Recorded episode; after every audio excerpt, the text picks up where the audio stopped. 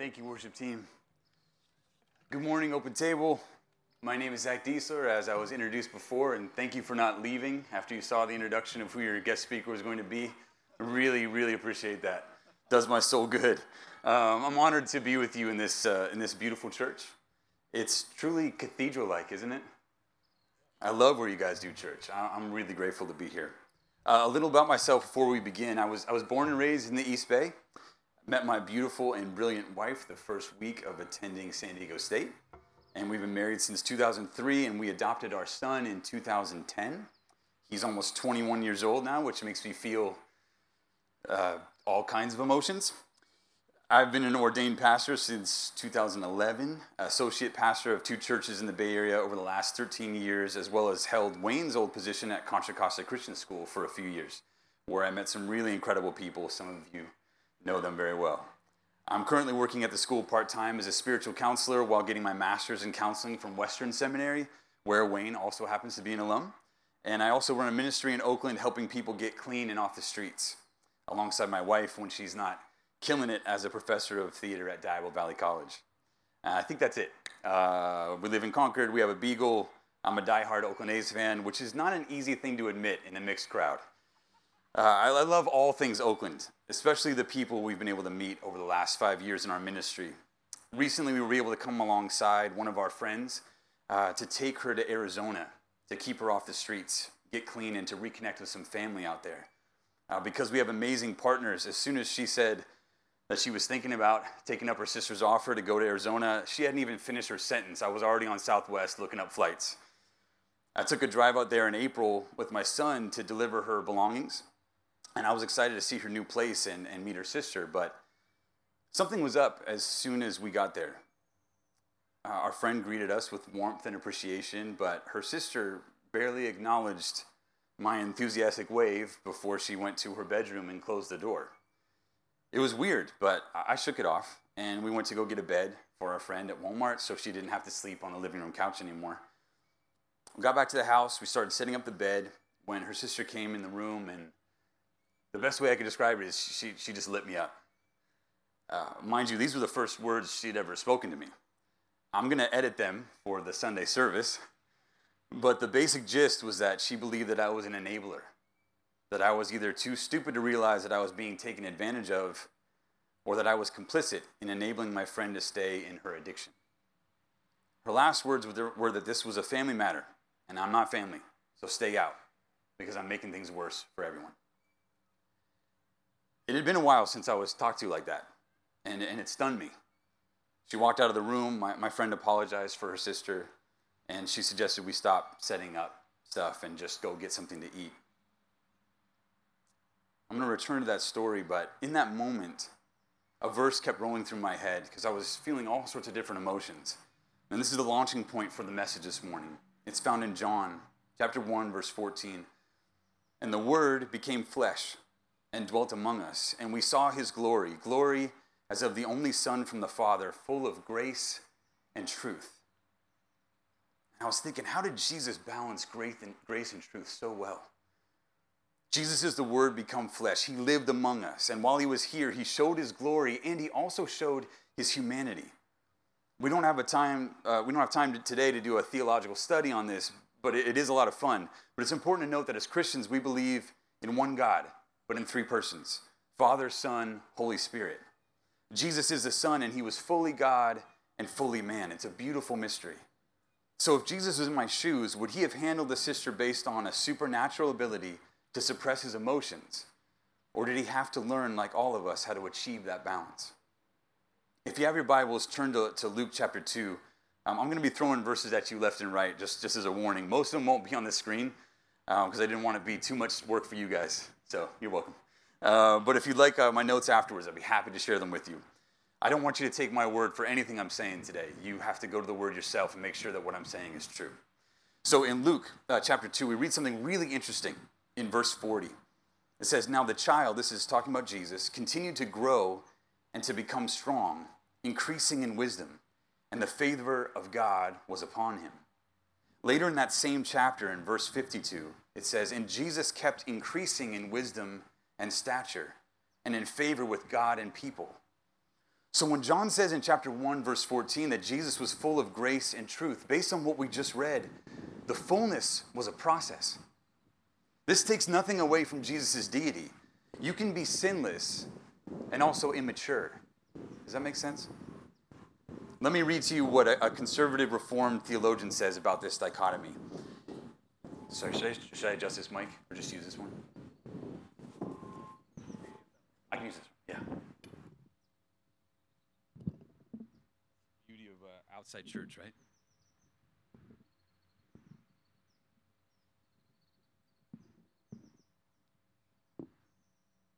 So again, this takes nothing away from Jesus' deity. You can be sinless and immature at the same time. Let me read to you what a conservative reformed theologian says about this dichotomy. Our Lord Jesus kept increasing in wisdom, and the grace of God was upon him. This increase in wisdom and grace was a constant experience of our Lord's human nature. He kept increasing in his ability to skillfully use the knowledge he obtained. David Mathis from Desiring God, which is another conservative reformed outlet, puts it like this God could have sent a full grown Christ. And from the beginning, he could have created a world of static existence without infants, children, awkward teens, middle agers, declining seniors, just a race of young, spry, mature adults. But God didn't do it that way. And he doesn't do that way today. He designed us for dynamic existence, for stages and seasons of life, for growth and development in body and in soul, both toward others and toward God. I think that's profound and encouraging. Wherever you're at today in your walk with the Lord, Jesus is calling you to grow as He grew. Jesus is our Lord, our Savior, and He's our example. I love all three descriptions there, but I want to focus on the last one. If He's our example, that means we can follow in His footsteps. And in principle, living in grace and in truth. So, how did He do it? Well, here's a couple more verses for you. In John 15, five, sorry, John 5 19, he says, He only did what he saw the Father doing. That means there may have been times where he wanted to do something else. Not that he was going to sin, but that he was growing in understanding. I think about when he turned water into wine. If you remember that story, his mom said, Hey, you know, we're out of wine. And, and his mom, like a classic Jewish mother, I grew up with a Jewish mother myself, so I know exactly how it is. Like, the mom came and was like, "Hey, my son can do this. He can he can actually make water into wine." And Jesus says, I don't know if you remember this, but Jesus like, "It's not my time." But then later on, what does he do? He was growing in understanding. That was his first miracle. He grew in understanding. He listened to the Father and he said, "You know what? Actually, okay, now I'm going to do this. I'm going to honor my mother and I'm going to do this miracle." John 7 24, it says, When he judged, he judged with righteous judgment. He didn't judge according to man's standards or the cultures or a certain political position. John 8 11, he steps in to save the woman caught in adultery. No condemnation, but love, grace, and an exhortation to her at the very end to go and sin no more. What an incredible story. She's about to be stoned for committing a crime worthy at the time of being stoned, according to the very word that Jesus himself wrote. But Jesus steps in and says, No, I don't condemn you, and neither does anyone else. So if Jesus was full of grace and truth, and he did it in a way that we can imitate, yet, is this how people, especially those outside the church, would describe us? As full of grace and truth. Remember the verse we just read in Luke. And Jesus kept increasing in wisdom and stature and in favor with God and people. In favor with God and in favor with people. When you really think about it, it's pretty easy actually to be hated by the world. It doesn't take much effort, especially in this political climate. What's harder to do is to obey God. When, when He asks us to do in the full canon of Scripture, I'm going to show you a couple of other verses here. In no particular order, here's how God wants us to interact, specifically with unbelievers, people who aren't Christians. 1 Peter 2:12 Be careful to live properly among your unbelieving neighbors. Then even if they accuse you of doing wrong, they will see your honorable behavior and they will give honor to God when he, when God judges the world. Matthew 5:16 in the same way let your light shine before men that they may see your good deeds and glorify your Father in heaven. Romans 14:18 for whoever serves Christ in this way is to is pleasing to God and approved by men. 2 Corinthians 8:21 for we are taking great care to do what is right not only in the eyes of the Lord but also in the eyes of men. Philippians 2:15 Be blameless and pure children of God without fault in a crooked and perverse generation in which you shine as lights in the world. 1 Timothy 5:10 Be well known for good deeds such as bringing up children, entertaining strangers, washing the feet of the saints, imparting relief to the afflicted, and devoting oneself to every good work. Just a few more. Titus 2:8 Have wholesome speech that is above reproach, so that anyone who opposes us will be ashamed to have nothing bad to say about us. James show it by his good conduct, by deeds done in humility that comes with wisdom. 1 Peter 3:15 and 16 In your hearts honor Christ the Lord as holy, always being prepared to make a defense to anyone who asks you for a reason for the hope that's in you, yet do it with gentleness and respect and keep a clear conscience so that those who slander you may be put to shame by your good behavior in Christ. I think the reason that there are more verses on interacting with unbelievers with grace than with truth is that we are prone to pride and an ungodly desire to be right. If we're really honest with ourselves, it's really easy to blur the lines between our flesh and our spirit when we're in truth mode. I recognize this in myself all the time in my interactions with my wife. There are times when I'm convinced that I am right. I don't know if there's anybody else there who can identify with that. You convinced if she would just let me set up my exhibits and, and call my witnesses, I can prove that I'm right. And a few times she's actually done that. And I've heard the words, You're right. And I got to tell you, in the silence that usually follows that sentence, it briefly satisfies my flesh, but it devastates my soul. Because along the way to making my case, I've caused a lot of hurt. When I do premarital counseling, I get to share wisdom based on experience. And I tell my couples when it comes to arguments, you have to decide do you want to be right or do you want to love right? I'm still growing in this area. Thank God I have a loving and patient wife and a loving and patient Savior. I think the order of grace and truth in John 1:14 is a purposeful one. Now, what do we do about truth? Because if the sermon just ended here, you could get the wrong impression that I'm saying we should only focus on being full of grace. And that's not my intention at all. First of all, God is truth. God's word is truth. Jesus is the way, the truth, and the life. No one comes to the Father but through him. The Bible is full of uncomfortable truths, truths that go against the culture and against our own hearts. I did a, an in depth Bible study on what the Bible says on our response to truth should be, and it, it's fascinating. We're going to do another verse blast, starting in the old, finishing with the new. So, so play, pay close attention here. These are just some of the verses that God says. This is our response to truth. We should serve the Lord in truth in Joshua 24. We should walk before the Lord in truth in 1 Kings. We should be divinely led in the truth, Psalm 25. We should walk in the Lord's truth, Psalm 26. We should speak forth the truth, Psalm 40 have truth in our innermost being, Psalm 51. Praise the Lord's truth, Psalm 71. Call upon the Lord in truth, Psalm 145. Seek the truth, Jeremiah 5 1. Judge with truth, Zechariah 8 16. Love truth, Zechariah 8 19. Practice the truth, John 3 21. Worship the truth, John 4 23 25. Know the truth, John 8 31. Obey the truth, Galatians 5. Listen to the message of the truth. Ephesians 1. Speak the truth in love. Ephesians 4. Occupy one's mind with truthful things. Philippians 4. Accurately handle the word of truth. 2 Timothy. Love in deed and in truth. And it goes on and on. There's actually 20 more verses there. Did you catch what was in common throughout all those verses? I counted about six verses that talked about sharing the truth with others, and the rest of them were all about us. The canon of Scripture cannot be more clear. Our response to truth is for us to love it, worship it, believe it, practice it, occupy our mind with it, grow in it, and then when we've done all that, of course, share it. Does that mean everything we say will be pleasant? No, but it shouldn't be for the purpose of offending. The Word of God says we shouldn't be a stumbling block to our brothers and our sisters. I run with my dog a couple times a week. He's this beagle, and uh, we love him. And this one time we ran, and we were running on the sidewalk, and there was a grate, you know, for construction or PG&E or whatever it was. We ran across that grate, and it, it made a huge noise, and he hated it. and he almost jumped out of his leash. So now every time that we run, he wants to avoid that grate. Every time we run, there's a lot of grates on the sidewalks, especially where I live in Concord. And so I'm constantly having to pull off the sidewalk and go around these things. And for me, at first, I got to be honest, and I hope I'm not a terrible dog owner. I was like, get over it.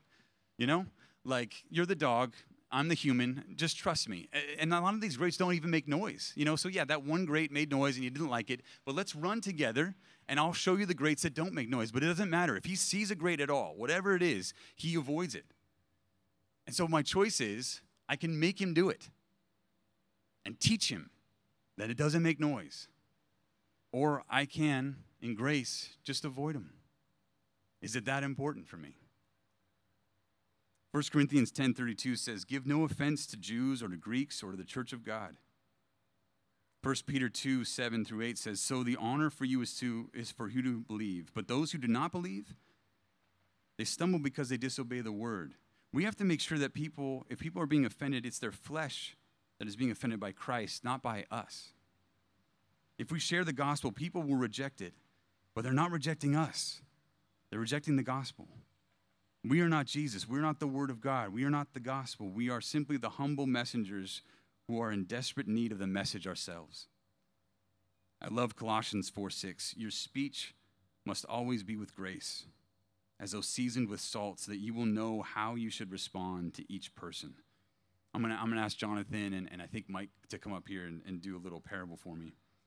I'm going to call this parable the parable of the good outfielder uh, as they're coming up, I was a little league coach for my son's baseball team. Just found out that Tony is as well. God bless you, man. That's a tough job.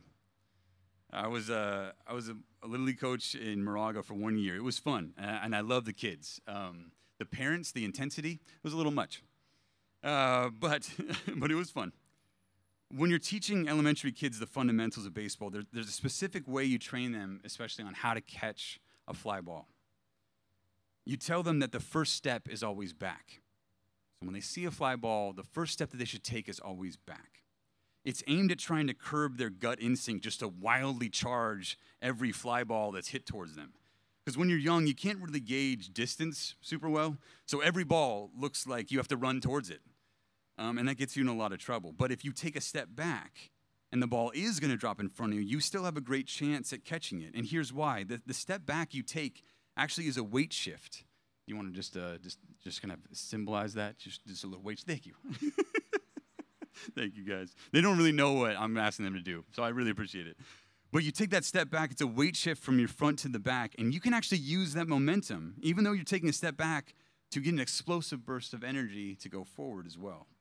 So let's do an example. Let's uh, let's throw one short, um, and just shift his weight to catch it. So just throw one short, and then shift your weight, and then come come catch it shifts his weight, comes in. Almost. It's all good. It's all good. But still, so he's got a chance. He's still got a chance at it. We'll try one more time. the main reason you take a step back isn't to help you catch the ones in front of you, it's really to make sure none of them go over your head. Let's uh, throw one more short. Let it drop, actually, this time in front of you. So take a step back, and then it drops in front of you. Okay. If the ball drops in front of you, you can hold the runner to a single. You can also try to throw another runner out. You can actually keep someone from scoring a run. You've got a lot of options if the ball is in front of you. But if you let a ball go over your head, you're in a world of trouble. So let's, uh, let's charge and, and let it go over your head. Not too far.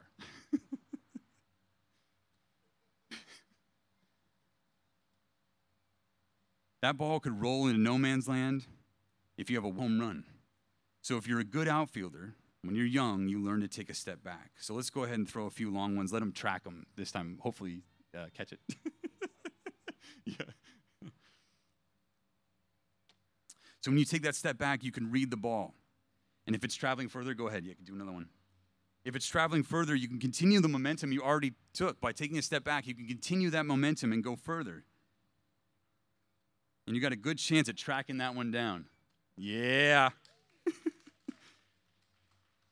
You guys are making me look good. Now, when you watch the pros, um, actually, that's all. That's all. Thank you. Thank you. Thank you, guys. now, when, when you watch the pros, or if you come out, this is also a preview to see our, our softball team. Um, this is three of us right here on a softball team. Um, if you come out and see us, or if you watch the pros, you, you actually probably won't see the outfielders take a step back. But that's not because they're doing something wrong. Um, that's because um, you're better at reading the ball, you know, as you're older than when you were as a little leaguer. At least most of the time. We may not do it perfectly every time on the softball team. And actually, some pros, you know, you can see it happen all the time. They charge it and they didn't read it right. Uh, those lights at Heather Farm are really tricky. I'm just saying. Um, but this goes back to the growth principle. We have to grow this muscle because it goes against our instinct. Because as we're first learning to play, when the ball is hit, we don't know where it's going. The goal is not to anticipate, but to follow. And this goes for interactions with unbelievers. Follow the lead of the person that's in front of you. And at the exact same time, follow the lead of the Spirit as you listen and then respond. We have to take a step back. And then we have to lead with love. Because that's our package for speaking the truth. Ephesians 4:15. Speaking the truth in love, we are to grow up in all aspects unto him who is the head, that is Christ. It's got to be wrapped in love. Or else, like 1 Corinthians 13 says, it's nothing but a clanging gong or a resounding cymbal. One last Bible reference, and then, and then we'll close for the morning. Acts 17, uh, I think, is quite possibly the greatest sermon preached by someone who wasn't Jesus. In verses 22 through 34, Paul is preaching to a, a total melting pot of religious and, and pagan people, philosophers, atheists, humanists, sorcerers, and everyday people. He gets up in the middle of town square where people are used to hearing discussions of religion and philosophy, and he does a master class in balancing grace and truth as an imperfect human being. So we're going to go through those verses, and I think they'll be up here as well. Acts 17, 22. Are they? I didn't want to lie. Okay. so Paul stood in the midst of the Areopagus, and he said, Men of Athens, I see that you are very religious in all respects. Let's stop there. Let's take a look at what he just did. His first words to them are full of grace. He compliments them. He encourages them on their faithfulness to a religion that is false. But he finds something there to encourage them on. For while I was passing through and examining the objects of your worship, I also found an altar with this inscription To an unknown God. Therefore, what you worship in ignorance, this I proclaim to you. So here he's pointing out something in their culture, something that is theirs. So it's not foreign to them, it's germane to their society. This altar with an inscription to an unknown God. The word ignorance might seem harsh to our 21st century eyes, but that word just means not knowing. He's just echoing what's already written. It's an unknown God. You don't know who this God is. You have this unknown God. I know who this God is. Let me, let me tell you about him. The God who made the world and everything that is in it, since he is Lord of heaven and earth, does not dwell in temples made by hands, nor is he served by human hands as though he needed anything, since he himself gives to all people life and breath and all things. And he made from one man every nation of mankind to live on all the face of the earth, having determined their appointed times and the boundaries of their habitation, that they would seek God, if perhaps they might feel around for him and find him, though he is not far from each one of us for in him we live and move and exist. So now he tells them about God, about his nature, his nearness to the people. If you really read that passage, it's all about the great stuff, the, the grace and the love, all those things about God that are all true about him. And then he says, as even some of your own poets have said, for we are also his descendants. He does something really shocking there. In a Christian sermon, he quotes a secular poet. And it's secular poetry that he knows by heart, it's memorized. He quotes it by memory and uses the truth that was in that poem for God's glory and makes an immediate connection to his audience. He takes the quote and he applies it to God's character that he is our Father and that he doesn't dwell in an image made by man, that he is Lord of heaven and earth. And then he continues, Therefore, since we are the descendants of God, we ought not to think that the divine nature is like gold or silver or stone, an image formed by human skill and thought. So, having overlooked the time of ignorance, God is now proclaiming to mankind that all people everywhere are to repent because he has set a day on which he will judge the world in righteousness through a man who he has appointed, having furnished proof to all people by raising him from the dead. Now, now Paul talks about repentance. But it's not just to these people, it's for everyone. All of us need to repent.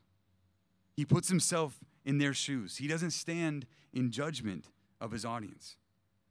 His focus is not on the specifics, but on the concept that God has raised a man from the dead to prove his ability to be Lord over death, which means he's got the power to judge and redeem.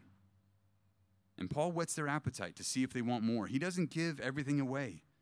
He doesn't lead them into prayer for salvation. He just speaks the truth in love with incredible grace. If you were to put a percentage on it for this sermon, I think it looks like 80% grace and 20% truth. I mean, it's all truth. But if you were to parse them out into mercy and judgment, it's, it's 80 20. Now, what was their reaction to this sermon? Now, when they heard of the resurrection from the dead, some began to scoff. But others said, We shall hear from you again concerning this. So Paul went out from among them. But some men joined him and believed, among whom were also Dionysius the Areopagite and a woman named Damaris and others with them. So some sneered. That's to be expected. But they weren't offended by Paul's behavior or his speech. They were offended by his ideas, his concepts. That's a huge difference. And the others, they said, you know, we'll hear you again. We like what you said. We'll, we'll, we'll listen to you again. And then what did Paul do? He left. He did his job. He planted the seeds and he let God do the growth. In the very next verse, it says, Some men joined and believed, specifically a man and a woman who Luke, the writer of Acts, names them so that people back then could read this story and then go check it out and talk to those exact people and see if it was true. This is our model. I didn't put this in your notes, but I like to think of John 1:14 like this and pay special attention to the order of the words. Be full of grace with others and ourselves. And be full of truth with ourselves and with others. Take a step back. Lead with love. Encourage what you see that is good, and there's always something good to see if we look with the right eyes. Tell of God's goodness, his greatness, his love, his mercy and grace. Use things within the culture that people can relate to. Bring it back to the gospel, the truth of repentance, Jesus rising from the dead, and then leave it in their hands. Plant, water, let God do the growth. Let these verses be our aim 2 Timothy 2 24 through 26. The Lord's bondservant must not be quarrelsome, but be kind to all skillful in teaching, patient when wronged, with gentleness correcting those who are in opposition, if perhaps God may grant them repentance, leading to the knowledge of the truth, and they may come to their senses and escape from the snare of the devil, having been held captive by him to do his will.